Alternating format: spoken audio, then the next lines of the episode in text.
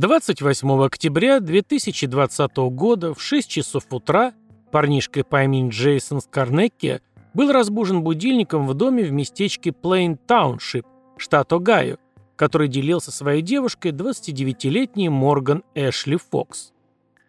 Городишко этот ничем не примечателен, рассказывать о нем почти нечего. Его даже на картах очень сложно найти, не то что легендарный Урюпинск.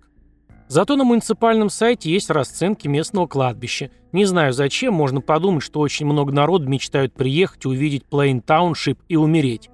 Рискну предположить, что от тоски и уныния. Но продолжим. Спустившись вниз, чтобы приготовить завтрак, он по привычке выглянул в окно и заметил машину Морган, припаркованную у входа.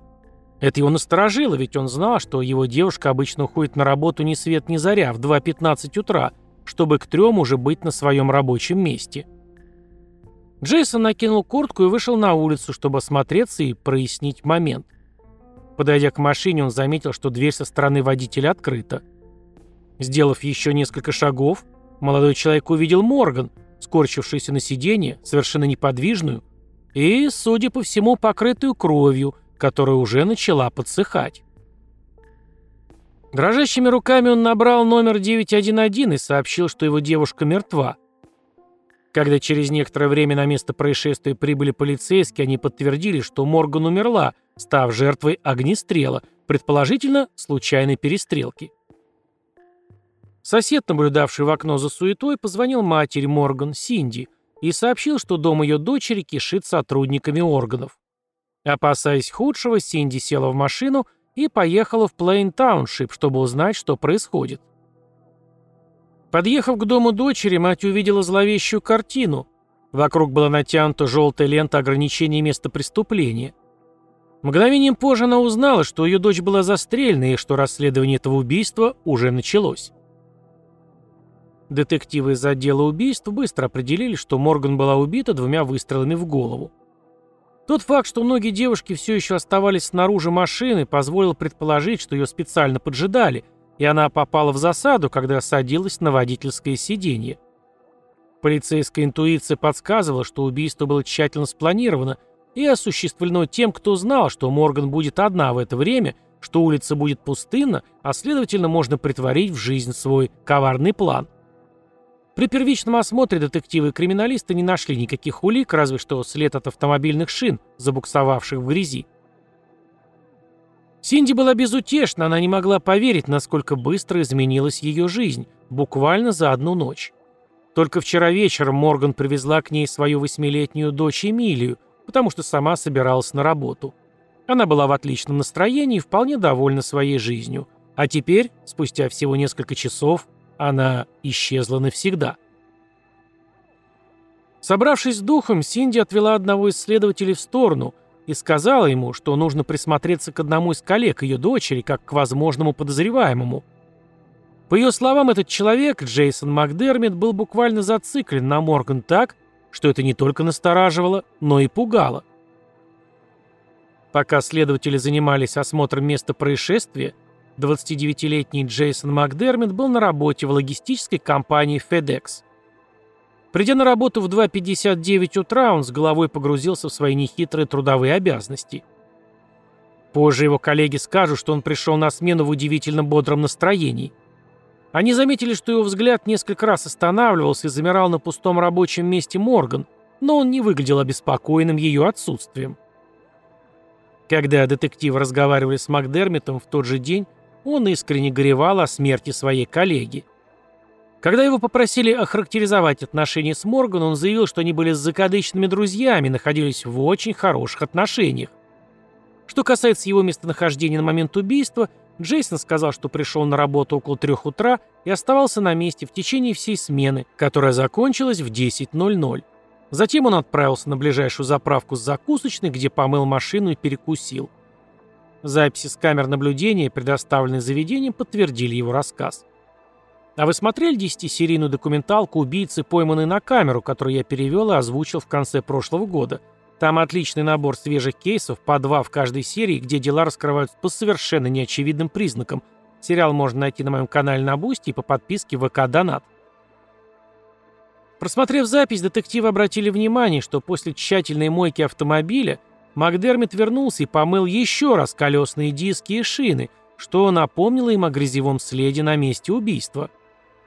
Взяв у молодого человека образцы ДНК, детективы с ним распрощались. Опросив других коллег Моргана и Джейсона, детективы узнали, что не так все было радужно в их отношениях, как рассказывал им Макдермит. А оказывается, когда-то эти двое действительно были хорошими друзьями, но все изменилось в одно мгновение. Начало конца было положено 8 октября, когда во время рабочей смены у Морган таинственным образом куда-то запропастился телефон. Начав поиски, девушка узнала, что это ее друг Джейсон с еще двумя коллегами стянули мобильник. Она потребовала немедленно вернуть ей девайс. Макдермит, который явно был зачинщиком, покорно отдал телефон, но вскоре оказалось, что он успел скачать себе все личные фото, видео и порыться в приложениях Морган. Непонятно по какой причине, то ли из-за сильной любви, то ли еще почему, ведь они вроде бы были друзьями, но Джейсон переслал некоторые снимки, в том числе интимные, не предназначенные для публичного показа, коллегам, с которыми работала и общалась девушка. Удивленный и разъяренный таким предательством доверия, Морган разорвала все связи с Макдермитом, а также сообщила об этой щекотливой ситуации начальнику, представив все так, что она стала жертвой целенаправленной кампании преследования на работе коллегами в течение нескольких недель. Обстановка на работе действительно была настолько напряженной даже враждебная, что Морган сказала матери о своем желании уволиться и найти другую работу. Макдермит публично принес извинения за свой необдуманный поступок, но бывшая подруга считала, что моральный ущерб нанесен – и ничто уже не могло исправить ситуацию. Их дружба закончилась, и Морган заблокировал Джейсона в социальных сетях. Но вместо того, чтобы смириться и принять решение девушки как окончательное, он в течение последующих недель без устали донимал ее, звоня и отправляя смс десятки раз в день. Последний раз они общались 24 октября, когда Макдермит прислал СМС с вопросом, как идут дела в Колумбусе. Обычно она игнорировала все связанное с ним, но в этот раз она ответила, причем не из дружеских чувств, а из опасений за свою личную безопасность. Дело в том, что Морган на несколько дней уехал из родного городка Плейн Тауншип, сообщив об этом только близким родственникам, поэтому осведомленность Джейсона не на шутку напугала ее. Взволнованная Морган спросила, как он узнал, где она находится, но ответа не получила. На работе же коллеги не могли не заметить перемен, произошедших в Макдермите после его размолвки с Морган. Если раньше он всегда был приветливым в общении и следил за своим внешним видом, то теперь стал угрюмым, злым и внешне неопрятным. Он рассказывал, что у него депрессия, что теперь не может спать, нет аппетита, приходится питаться только по необходимости. Любопытно, что 28 октября, в день убийства Морган, темное облако, в котором он пребывал, казалось, внезапно рассеялось, и вернулся прежний веселый Джейсон. Когда сослуживцы, еще не знавшие о трагедии, прокомментировали этот внезапный подъем настроения, Джейсон сообщил, что они с Морганом решили все свои проблемы. Обсудив сложившуюся ситуацию, они пришли к выводу, что все это было ужасным недоразумением. По словам Макдермита, который был в этот день счастливым и радостным, их дружба возобновилась настолько, что они даже подумывают о совместном переезде. Конечно, никто не воспринимал эти нелепые заявления всерьез. Все знали, что у Моргана есть молодой человек, но почувствовали облегчение от того, что коллега стал вести себя как прежде. Все знали, что когда Джейсон начинает безумолку рассказывать о своих тесных связях с Морган, он просто преувеличивает, выдавая за правду свои влажные фантазии в отношении девушки. Стажерка по имени Мэри, которая обучал Джейсон, рассказала следователям, что с самой первой встречи он только и говорил, что о Морган. Он постоянно показывал в телефоне фотографии симпатичной блондинки, ее маленькой дочери, хвастаясь ими так, словно они были его семьей. Когда же Мэри узнала, что у объекта увлечения Макдермита уже есть постоянный парень, и она не ищет ему замены, она посоветовала ему забыть о Морган и найти себе другой объект обожания. Сделав вид, будто не услышал ни слова, упрямый потенциальный Ромео перевел разговор на ту любовь и отношения, которые существовали в его воображении. На следующий день после того, как было найдено тело Морган, друзья начали планировать бдение при свечах на месте убийства. Макдермит вместе с коллегой по имени Микки отправился в магазин за припасами. Как позже она говорила, я никогда не забуду тревожные слова, которые сказал Джейсон. Пока они ходили по магазину, он рассказывал Микки подробности сексуального контакта с Морган, который, по его словам, у них был. Когда он закончил рассказывать непристойные небылицы, то спокойно добавил, то планирует сегодня же помастурбировать на эти воспоминания. Вечером, в день бдения Синди, мать Морган, которая ничего не знала о поспешно организованных поминках, привезла Эмилию, чтобы та забрала свои вещи. Озадаченная тем, что на лужайке перед домом собрались незнакомые люди, женщины с внучкой забежали внутрь, взяли нужные вещи и быстрым шагом направились к машине. Когда девочка уже собиралась закрыть дверь со стороны пассажира, у ее ног неожиданно появился мужчина, присел на корточки и протянул ей плюшевого медведя. Прежде чем она успела произнести хоть слово, он сообщил ей, что этот подарок – символ, чтобы она никогда не забывала его.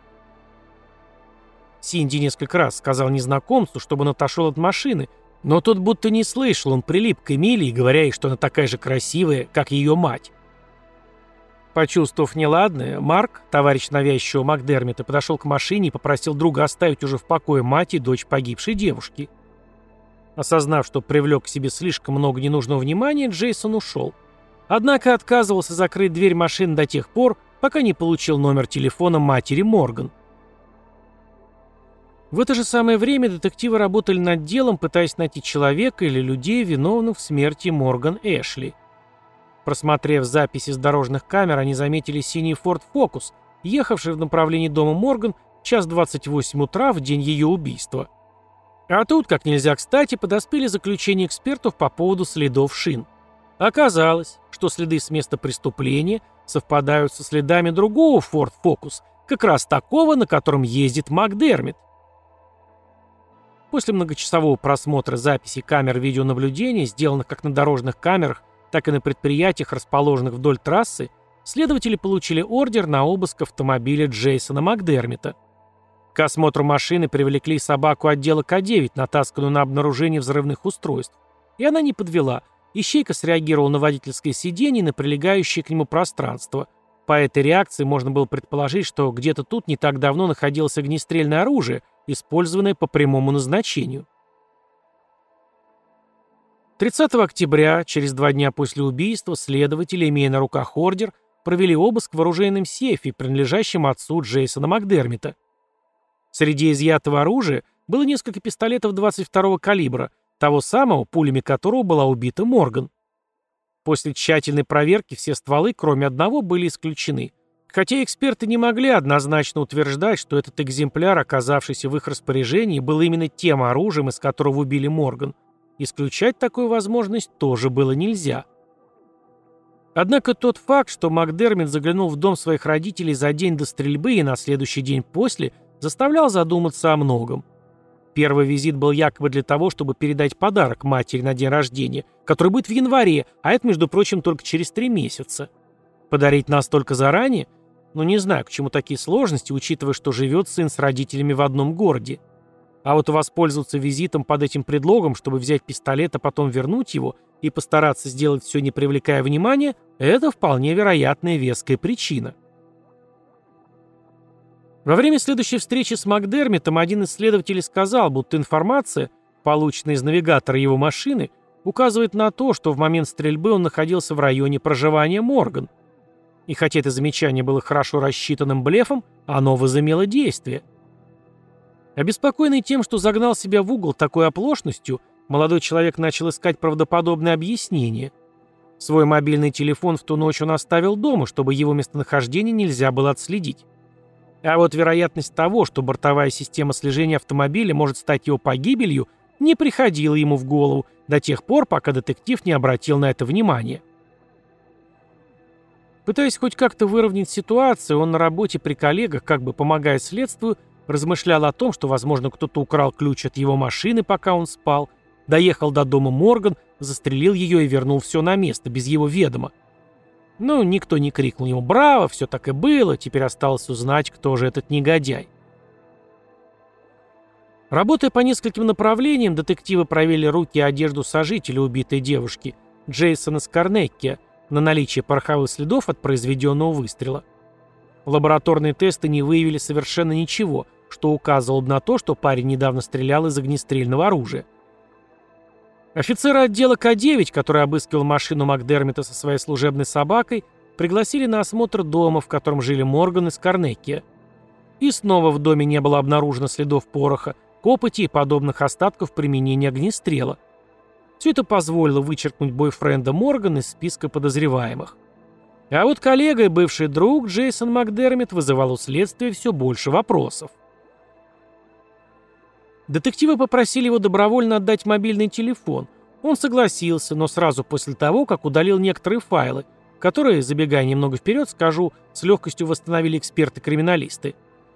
Изучая содержимое телефона, полицейские были поражены количеством фото и видеозаписей, которые Макдермит сделал и хранил. Всего их было более 70, на всех была Морган.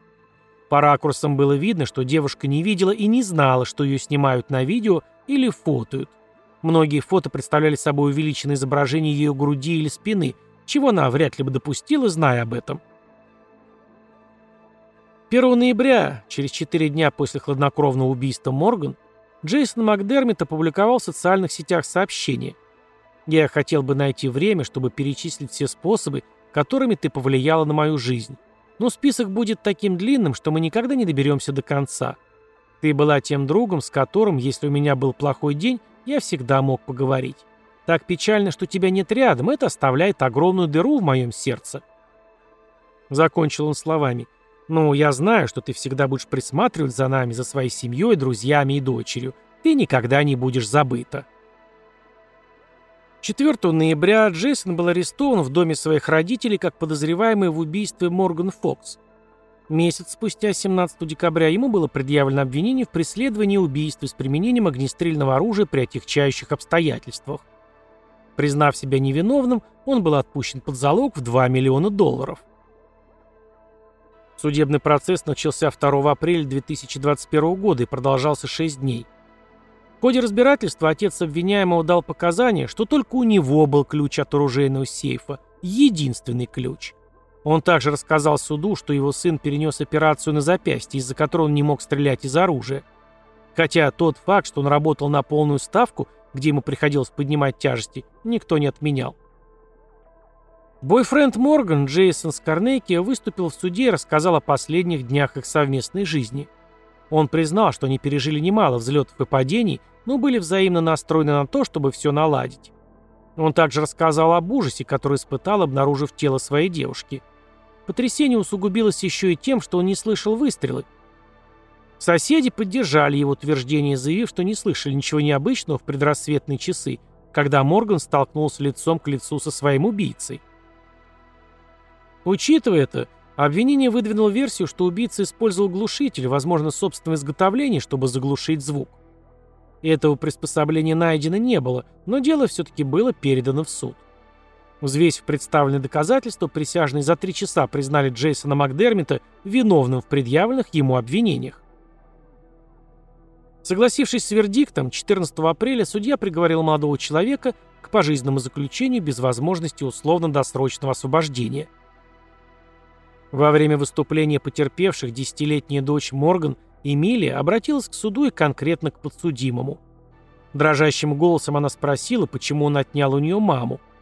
Вместо ответа тот просто покачал головой и опустил взгляд в пол. Эмилия, попав точно в цель, высказала вслух то, о чем думали все присутствующие.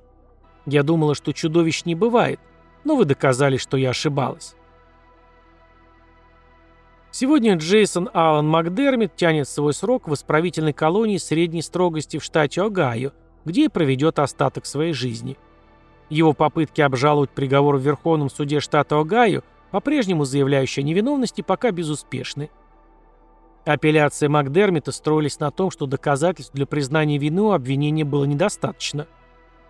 У осужденного убийцы есть небольшая, но громкая группа онлайн-сторонников – которые убеждены, что их кумир просто попал под каток полицейского произвола. Следует отметить, что в состав жюри присяжных входили сверстники обвиняемого и люди старше него, которые выслушали все доказательства за и против и единодушно признали его виновным. И хотя вердикт, возможно, не всем пришелся по душе, он принес семье Морган Фокс хоть какое-то облегчение. В 2022 году, надеясь уберечь других от подобной участи, люди, пережившие смерть Морган, основали фонд Морган Эшли Фокс. Миссия организации заключается в том, чтобы обеспечить надежду и стабильность для тех, кто потерял близких в результате насилия. Некоммерческая организация также стремится оказывать поддержку жертвам домогательств на рабочем месте. В феврале 2023 компания FedEx урегулировала гражданский иск, поданный против нее семьей Fox. Суть дела заключалась в том, что компания не смогла защитить их дочь от коллеги, который превратил ее некогда спокойную жизнь в кошмар. Став объектом постоянного преследования после инцидента с мобильным телефоном, она обратилась в отдел кадров со своими опасениями, но ее страхи остались без внимания. Примерно аналогичный случай рассказывал недавно в выпуске под названием «Семь пуль как символ любви. Грустная история Лорен Макласки», Рекомендую к просмотру, если не видели, в том деле тоже есть моменты, которые смогут вас удивить. И вот руководство компании FedEx, признав, что действительно можно было сделать больше, чтобы разрядить обстановку, согласились урегулировать спор и оценили ущерб в 4 миллиона долларов, половина из которых будет передана в доверительное управление Эмилии. Вот такая история, в которой молодая красивая женщина, любящая мать и любимая дочь Встретил на своем пути какого-то инцела, который воспринял ее врожденную теплоту и доброту как нечто большее. И за это она поплатилась жизнью. Ведь никогда не знаешь, что на уме у твоего соседа, коллеги или родственника и какие тайны он хранит. Вот, например, соседи маньяка Эда Гейна всегда отзывались о нем как о вполне нормальном человеке. Если вдруг не в курсе, недавно перевел и озвучил свежий четырехсерийный документальный фильм о нем, который называется «Психо. Утерянные записи Эда Гейна», познакомиться с которым можно на моем канале Boosty и по подписке ВК Донат. А еще на тему вот таких навязчивых преследователей есть 10-серийный фильм «Я сталкер», который можно совершенно бесплатно посмотреть в моей группе ВКонтакте, в Мой мир и даже в Телеграм. Общая ссылка есть в описании. А на сегодня все. Благодарю всех, кто поддерживает этот проект материально. Не забывайте отсматривать еженедельные бонусы, там много интересного. Всем пока, до наших новых волнующих встреч.